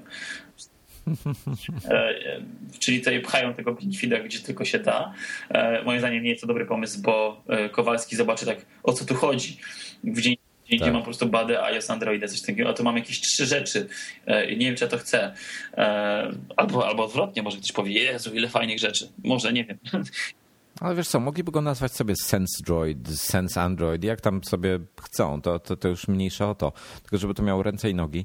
Natomiast słuchaj, w praktyce wiesz, te Androidy wszystkie, TouchWiz od Sense, od czystego Androida różnią się diametralnie. To są inne systemy operacyjne w praktyce. Powiem ci tak, jeżeli chodzi o nakładki Samsunga, LG i tak dalej, one delikatnie zmieniają jego wygląd albo bardzo mocno zmieniają jego wygląd, dają swoje własne widżety, własny wygląd aplikacji i jakieś tam dodatkowe funkcje. Oczywiście. Natomiast HTC Sense... Ja pamiętam, że kiedyś miałem napisać o tym artykuł w ogóle, że HTC jest takim iPhone'em pośród Androidów, bo on ma swój własny zunifikowany system, zunifikowany design w każdej aplikacji. Trzyma się bardzo mocno swojego wyglądu od lat. Dopiero teraz tak naprawdę zaszły jakieś zmiany w ikonkach na przykład, w ich wyglądzie. Na przykład ja zawsze nigdy mi się nie podobało w Androidzie to, że jak sobie ustawię jakieś widżety różnych aplikacji trzecich na pulpitach, one są takie inne. Jeżeli coś nie jest wszystko w jednym holotem właściwie, to mi się to już nie podoba. A HTC od zawsze promowało swoje własne rozwiązania, swoje własne widżety i tak dalej. I jak HTC poustawia sobie wszystkie pulpity widżetami HTC, to widać, że to jest po prostu zunifikowane, wszystko wygląda tak samo. Ja lubię, jak coś jest jednolite. To jest duży sukces Apple i nie ukrywam, że to zawsze zazdrościłem chociaż tego w iPhone'ach, tak, prawda? Czyli tego, że aplikacje wyglądają tak samo, mają te cechy wspólne, tak? Znaczy wiesz co, ja ci tutaj podpowiem tylko, że był moment, że się pojawiały aplikacje całkowicie oderwane od interfejsu Apple. Mhm. Tylko one były na maksa krytykowane, były po prostu miażdżone w recenzjach i tym samym się nie sprzedawały. Mhm. I widocznie, wiesz, że tak powiem, środowisko, kasa wymusiła na nich, żeby jednak dostosowali się do standardów wyświetlania treści i tworzenia interfejsów, jakie Apple proponuje. Bardzo rzadko się zdarza jakiś program, który bardzo mocno odchodzi od propozycji, a jest dobry. No właśnie, i w HTC właśnie tam mi się podoba, że oferuje, tak naprawdę bierzesz do ręki HTC, w tym momencie to już w ogóle... Spójność. Tak, spójność i przede wszystkim oferują ci, owszem, masę różnych funkcji dodatkowych, których nie ma w czystym Androidzie, ale o to właśnie chyba cholera chodzi moim zdaniem, że wyciągasz telefon i masz out of the box wszystko to, czego potrzebujesz, tak, czyli narzędzie do edycji wideo, nie wiem, właśnie Blinkfeed, czyli nie wiem, powiedzmy, że teoretycznie nie musisz już mieć Flipboarda albo jakieś inne takie rzeczy. Teoretycznie to zapycha system i w ogóle, ale jeżeli to będzie działać szybko, tak jak w Łanie, takie są pierwsze wrażenia i w ogóle, to mi to pasuje. No i właśnie ta unifikacja i wszystko jednolicie wygląda. Mi się to podoba. Znaczy jednolicie. Jest oczywiście kilka takich szczegółów, gdzie designerzy będą to strasznie krytykować i to co pan na przykład Piotrek Grabiec kiedyś mi powiedział i zauważył, że w pewnym momencie w One Xie po aktualizacji zmienili domyślny kolor, taki podrzędny kolor z zielonego na jasno-niebieski. To się gryzło, bo niektóre elementy wciąż pozostawały zielone. Było zielono-niebiesko. I to było od czapy. Tutaj niestety jest dalej to samo, na przykład w dialerze, gdzie masz ikonki podświetlone na przykład przy wybieraniu na zielono, a wciąż jest tym głównym kolorem niebieski. Bateria tak samo u góry też zielony kolor ma. Gdzieś tam to się miesza. Mnie to może osobiście aż tak bardzo nie przeszkadza, ale to nie jest idealne na pewno, natomiast bliskie ideałowi. Co jeszcze chciałem tylko szybko dodać, to że mamy tutaj HTC Sense, jest dużo funkcji, dużo zmienione, wizualnie jest niesamowity i jest prostszy niż był wcześniej. Na przykład w tym momencie patrzę na swojego One Xa i jest taki, o kurczę, taki Samsung się z niego zrobił, taki cukierkowaty trochę. Znaczy bardziej, danie mi się oczywiście bardzo podoba i to jest moim zdaniem najładniejsza nakładka do dziś, ale to co pokazało Sense 5.0, czy ponoć jak oni teraz nazywają New Sense, to jest fajna jakość, nowa jakość, mi się to podoba, ale jeszcze tylko jedną rzecz chciałem wtrącić, że jednak sprawdziły się te pierwsze głosy, że nowe Sense będzie takie trochę...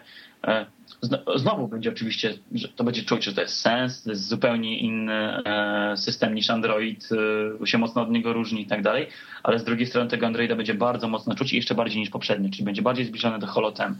I rzeczywiście, tak jak wcześniej mieliśmy w HTC zawsze na dole jakieś belki, tak? Na dole mieliśmy belkę, która pokazywała na przykład, nie wiem, ostatnie aplikacje częste, pobrane i tak samo jak wejdziemy do dialera, mieliśmy na dole belkę, telefon, kontakty, grupy, historia połączeń i tak dalej. Teraz absolutnie w każdej aplikacji się tego całkowicie wyzbyto. Nie ma żadnej dolnej belki z podziałem na grupy części tej aplikacji, tylko po prostu slajdujesz sobie od lewej do prawej i slajduje się właśnie między kontaktami, między na przykład szybkim wybieraniem i tak dalej, i tak dalej. Więc to jest wzięte z Holotem, z Androida 4X, znaczy 4.0 i zwyż. I takich rozwiązań jest troszkę. Czuć, że to jest czysty system. Oczywiście daleko mu do czystości, bo jest przeładowany tymi swoimi funkcjami, więc daleko mu do czystości takiego czystego Androida, jak najbardziej. Ale jeżeli miałbym powiedzieć, że istnieje nakładka idealna, taka, która łączy sobie najlepsze cechy Androida i dodaje najfajniejsze funkcje i cechy swoje, to jest nim właśnie HTC Sense i obecnie jest to Sense właśnie ten 5.0. Ja ci powiem, że brakuje mi jeszcze jednej rzeczy. Nie wiem, jak to w tej chwili działa, może mi podpowiesz. Ja mam swoje ustawienia, swoje aplikacje. Google sobie z tym radzi raz lepiej z backupem ustawień, z backupem wszystkich kont. Raz lepiej, raz gorzej. I pojawiła się niedawno jakaś aplikacja lepsiejsza trochę od tego Titanium Backup chyba, która nie wymaga roota. Tak, Carbon. A właśnie też Carbon Backup, no. Jeszcze jej nie testowałem. Natomiast to, co ja bym chciał zobaczyć kiedyś w tego typu telefonach, czyli tutaj na przykład w obrębie wszystkich HTC, to, że mam przykładowo One Xa, podłączam sobie telefon, robię sobie właśnie tak jak z iPhone'em, robię jego obraz, podłączam HTC One'a i robię restore, czy to przez kabel, czy przez chmurę, nie interesuje mnie to. Prawda jest taka, że jak kupowałem iPhone'a 5, to po 15 minutach miałem wszystkie ustawienia, wszystkie konta, wszystkie hasła, absolutnie wiesz, lustrzane odbicie mojego starego iPhone'a przekopiowane na ten nowy model. Jedna z niewielu rzeczy, której bardzo zazdroszczę w ekosystemowi właśnie Apple i to jest absolutnie genialne i naprawdę tego akurat zazdroszczę. Natomiast w HTC powoli, tego oczywiście nie ma, ale powoli jednak coś tam się dzieje, bo już od jakiegoś czasu można porobić sobie bardzo łatwo i szybko backupy SMS-ów w HTC samodzielnie, tak nie trzeba instalować żadnej dodatkowej aplikacji i to jest też fajne. Gdzieś tam w menu ustawień w HTC pojawiała się taka opcja jak właśnie zapisz obraz systemu, coś w tym stylu, ale nie dało się dotrzeć do tej funkcji. Nie wiem, czy to był błąd stylu, więc sądzę, że gdzieś w tym kierunku zapewne idą, w końcu pójdą.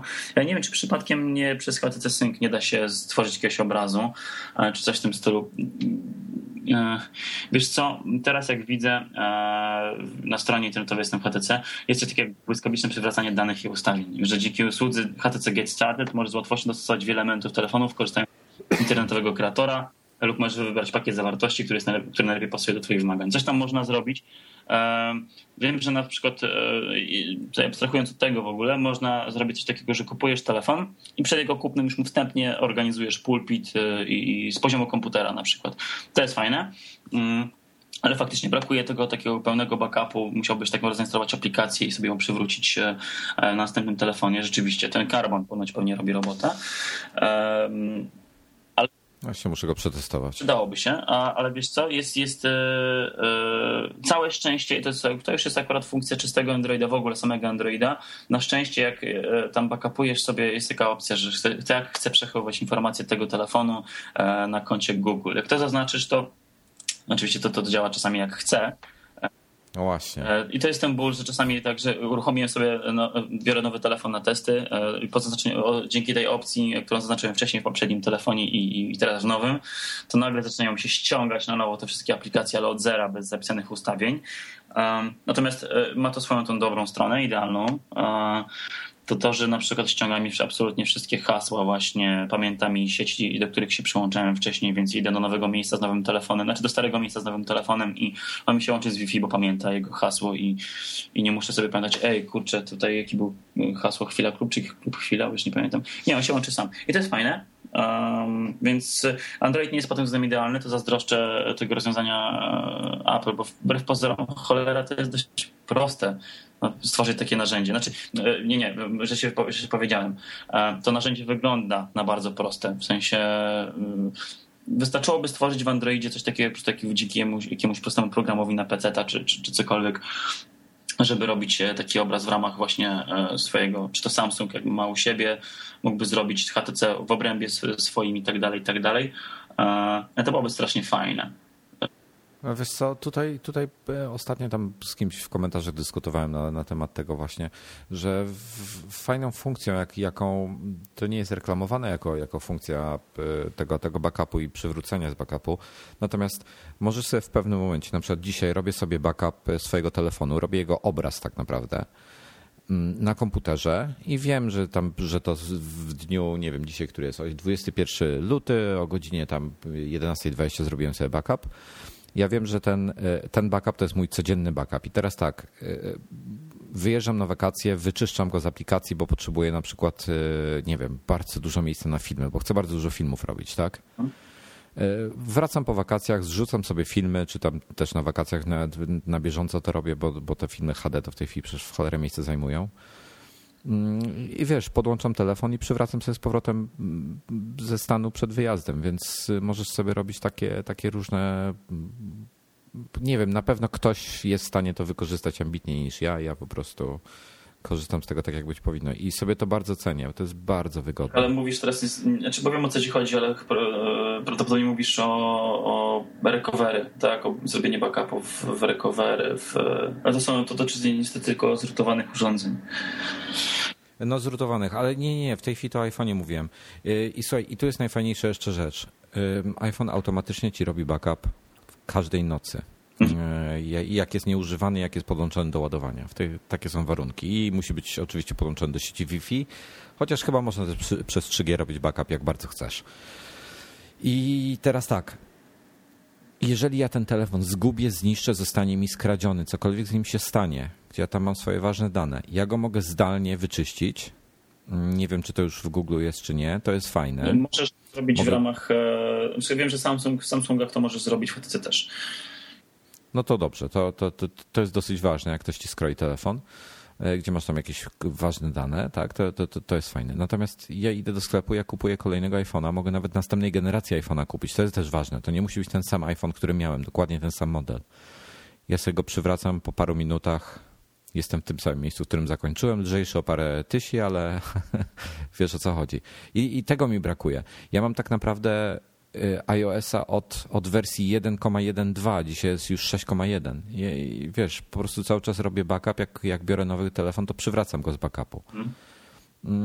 Ja bym to chciał zobaczyć w Androidzie. Google tak jakoś, słuchaj, Google ma możliwość zrobienia tego natywnie po prostu w systemie. Nie wiem czemu tego nie robi, nie mam pojęcia. Natomiast no, to jest jedna rzecz, którą chciałbym zobaczyć. No nie ukrywam, ja też. Nie wiem jak często z tego korzystam, ale na pewno by mi się przydało. Każdemu by się przydało. No i ostatnia rzecz, jeszcze mój komentarz. Gdybym miał fajnego klienta do Twittera, to bym autentycznie mógł sobie kupić, ale jedna rzecz mnie zniechęca do HTC One. Jak ja już wkrótce będę mógł sobie na Nexusie zainstalować Androida 5.0, to będziesz jeszcze musiał poczekać chwilę. Znaczy to już w ogóle, bo on startuje z Androidem 4.1, a nie 4.2, ale nie przeczytaliśmy artykułu w poprzednim numerze Amaga o tym, jak to wygląda. HTC, znaczy, to jest w ogóle historycznie, nakładka HTC zawsze prześcigała funkcję Androida. Pamiętam początki Androida, gdzie w HTC już od dawna można było w ogóle rozrobić telefon, z telefonu zrobić hotspot mobilny, podczas gdy w Androidzie to weszło dopiero w Androidzie 2.3. I to na przykład była kolosalna różnica, gdzie HTC wyprzedzało funkcjami. Dzisiaj HTC trochę goni. No, na przykładzie akurat Sense 5.0 znowu wyprzedza, ale... Zawsze jednak było tak, że HTC dodawało dużo od siebie i w ogóle. I tak naprawdę, ja pamiętam już od czasów tak naprawdę Desire HD, że HTC Sense dodawało mi wszystko, a te funkcje, które dodawało natywnie Google w swoim następnym Androidzie, nie były mi aż tak bardzo potrzebne, chyba że coś się działo na tyle, że była na tyle zmiana, taka duża zmiana systemu, jak było między 2.3 a 4.0, gdzie aplikacje po prostu niektóre nie działały, jeżeli nie miałeś Androida 4.0, tak jest schronem do dzisiaj zresztą. Ale do czego zmierzam? To, że jakby do sedna mojego tamtego artykułu. Dzisiaj na przykład mając takiego Androida 4.1, 4.2, nie ma znaczenia, czy masz Androida 4.1 czy 4.2 w przypadku innych urządzeń niż Nexus. bo to w Nexusach zachodzą najważniejsze zmiany, w czystym Androidzie, w rozróżnieniach pozostałych producentów ty ich nawet nie zobaczysz, nie ma szans. Tak jak między 4.1 a 4.2 pojawiła się jakaś tam opcja szybkiego rozmieszczenia widżetów, jeżeli umieszczasz widżet na zapełnionym ekranie, coś takiego. No, to jest coś, co ja widziałem rok temu w Barcelonie w LG i serio. Są rzeczy, których naprawdę ja nie potrzebuję i do szczęścia. Jak ja miał takiego łana z Androidem 4.1, absolutnie nie płakałbym, że nie mam jeszcze Androida 4.2. To po pierwsze. Okej, teraz na podstawie historii Androida możemy sobie powiedzieć, że o Jezu, zachodziło tyle zmian i rzeczywiście trochę szkoda, że taki One X został Androida 4.1 z tymi fajnymi funkcjami dość późno, bo po paru ładnych kilku miesiącach od premiery tego Androida. Ale to są takie, wiesz co, powiedziałbym szczerze, że czasami wręcz pierdoły, bo teraz to już w ogóle bardzo ciężko będzie się wypowiadać, bo wyjdzie Android 5.0, my dzisiaj o nim nic nie wiemy. Nie wiemy, którą drogą pójdzie Google, co chce nam pokazać, czy zaprezentuje jakieś nowe fajne funkcje, które wprowadzi Android, czy tylko poprawki, czy totalnie na przykład zmieni kierunek rozwoju Androida.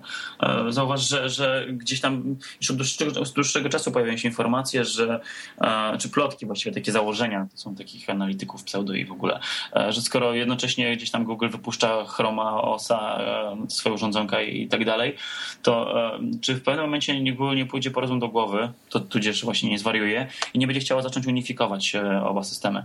I jeżeli nam się w końcu Android zaczerpnie trochę rozwiązań z Chroma, Chrome z Androida, który już w tym momencie czerpie i tak dalej, i tak dalej. Nie wiemy, w którym kierunku pójdzie dokładnie Android. Ja nie chcę ryzykować stwierdzeniem, że ojej, na pewno będę żałował tego, że nie będę miał Androida 5.0 na swoim HTC-ku, bo może się okazać, że ten Android tak się zmieni.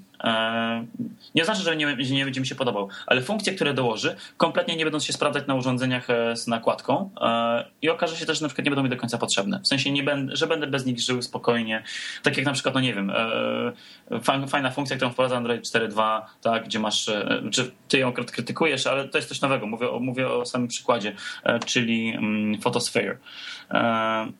Okej. To jest fajna funkcja, która nie działa. Ja przepraszam, że ci przerwałem znowu. To jest fajna funkcja, która nie działa. Kilka lat temu Microsoft zrobił Photosynth. Nie wiem, czy jest na Androida, jest na pewno na iOS-a, chyba na Androida też jest aplikacja, która robi dokładnie to samo i działa perfekcyjnie. No. Więc to się da zrobić, tylko po prostu Google dał ciała. No właśnie, i widzisz, na przykład to jest jedna z tych funkcji, która doszła do Androida, a której ja kompletnie nie potrzebuję, albo na przykład... Przykład. Wcześniej mieliśmy opcję panoramy, która weszła do Androida 4.0. Panoramę, którą już wcześniej widziałem w opcjach w saniaczach właśnie i w HTC. Jest taki przykład, że czasami jest tak, że nakładki wyprzedzają Androida, czasem Android daje coś od siebie, ale ja szczerze mówiąc patrzę na rozwój takiego HTC Sense i widzę HTC 5.0. Ja mógłbym mieć prawdopodobnie do tego Sense 5.0 na Androidzie 4.1 do końca i ważniejsze jest to, co producent ci doda do telefonu, w przypadku oczywiście mówię teraz o nakładkach, niż to, co zrobi Google w tym momencie. To teraz zmiany nie są aż tak diametralne, poza Google Now i rozszerzonymi powiadomieniami, które robią robotę, żebym ja jakoś specjalnie żałował, że nie będę miał aktualizacji przez najbliższe pół roku, coś w tym stylu, bo jest mi to do szczęścia niepotrzebne, a już na pewno nie Kowalskiemu, który po pierwsze nie wie, jaką ma wersję Androida, a po drugie on nawet nie wygląda tych funkcji nowych kompletnie. Jasne, że wolałbym, żeby to wszystko działało lepiej, sprawniej i tak dalej, ale te wszystkie narzekania na fragmentację to już dawno już nikt nie narzeka chyba, ale te narzekania na opóźnienia w aktualizacjach moim zdaniem są strasznie przesadzone momentami, bo pierwszy lepszy z brzegu przykład Samsung Galaxy S2, który dostał aktualizację do 4.0 i ludzie narzekali, ja też zresztą, że gdy awansował z Androida 2.3 na 4.0, jemu się nakładka kompletnie nie zmieniła i tych funkcji w ogóle nie było widać. To ludzie narzekali, że nie było zmian. A to jest kretynizm, bo tak naprawdę to pokazywało, że ten telefon mógłby równie dobrze stać przy 2.3 i ludziom by było wszystko jedno. Natomiast teraz paradoksalnie znowu pokazuje się update do Samsunga Galaxy S2, starego telefonu, jakby już nie patrzeć, która aktualizuje go do Androida 4.1, ale funkcje z 4.1 są tak mało istotne, poza Google Now i rozszerzonymi powiadomieniami, których nie wykorzysta pewnie nawet 20% właścicieli Galaxy S2, są mało istotne przy tym, co Samsung wprowadza do tej nakładki, bo on ją zamienia na nakładkę z tą znaną z Galaxy S3, która naprawdę wprowadza już dużo. I tutaj są istotne zmiany, a nie w samej tylko w zmianie numerku z 4.0 na 4.1. Więc